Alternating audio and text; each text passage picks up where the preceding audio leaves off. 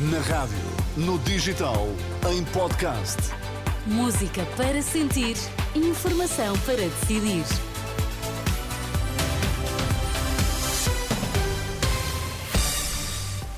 Bom dia, títulos em destaque. Bom dia. Uma em cada três pessoas em Portugal já tem seguro de saúde.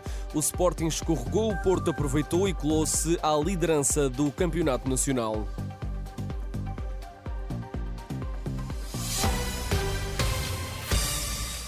Os problemas no setor da saúde em Portugal levam cada vez mais pessoas a aderir a seguros de saúde. São já 3 milhões e 600 mil pessoas que têm cobertura neste setor, ou seja, um terço dos portugueses.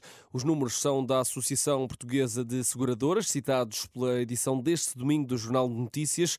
Todos os anos, o número de pessoas seguras tem vindo a aumentar as dificuldades no acesso ao SNS, a longa espera por consultas e também a pandemia são apontadas como as principais razões que levam muitos utentes a optar por ir ao privado e os seguros são a forma encontrada para o fazer. Pedro Nuno Santos elogia o trabalho do governo no combate à corrupção. Apesar da queda do executivo se prender com estas razões, o candidato à liderança do PS garante que, se for eleito, fará do combate à corrupção uma das suas prioridades.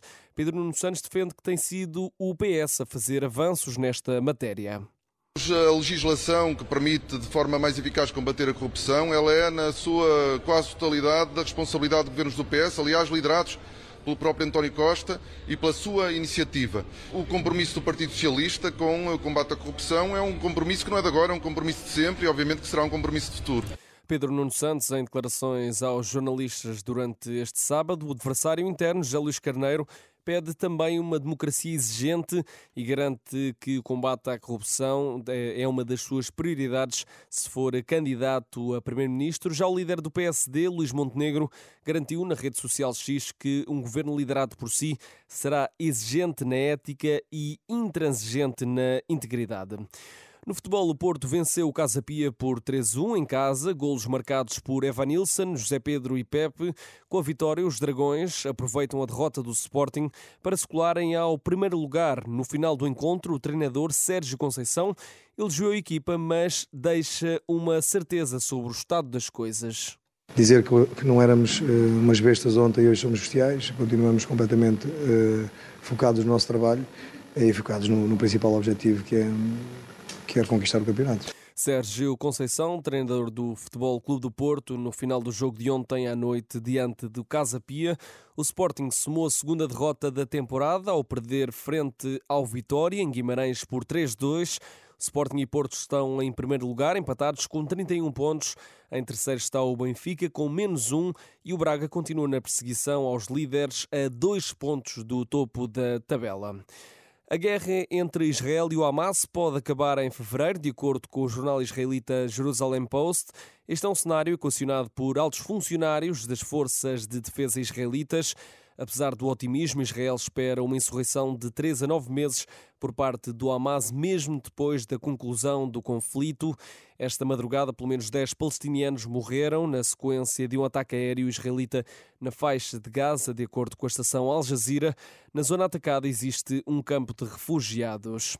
Hoje é dia de entrega do Prémio Nobel da Paz, mas a pessoa em causa está detida. Falamos de uma ativista iraniana, Narges Mohammadia, que continua detida em Teherão. Será a família e os filhos desta mulher a receber o Prémio Nobel na Noruega. Narges Mohammadi vai iniciar também uma greve de fome neste dia, em solidariedade para com a minoria religiosa Bahá'í. Nos Estados Unidos, pelo menos seis pessoas morreram este sábado, é consequência da passagem de vários tornados que causaram danos em habitações e estradas no Tennessee, no sudoeste do país, no sudeste do país, assim é que é. Mais de 80 mil pessoas ficaram sem energia em casa. Agradecer a JMJ e ouvir são estas as prioridades da Diocese de Lisboa, que está este domingo em peregrinação ao Santuário de Fátima. É aberto a quem quiser participar, mas pretende juntar eh, especialmente todos os que estiveram envolvidos na organização da Jornada Mundial da Juventude. O Patriarca de Lisboa, Dom Revalério, diz que este é um momento de agradecimento e de escutar. Nós vamos a Fátima para sermos cada vez mais Hum, pessoas de escuta, de escutar o que os jovens nos querem dizer, de escutar o que a sociedade nos quer dizer, de escutar o que o mundo nos está a transmitir. E Fátima é para levar conosco um agradecimento, um louvor, um ato de gratidão pelo que Portugal e concretamente o Patriarcado de Lisboa recebeu, mas é também para nos colocarmos aos pés de Nossa Senhora da Virgem Maria e lhe pedir essa graça incomensurável que ela viveu com tanta fidelidade sempre e continua de ser escuta do grito do, da humanidade.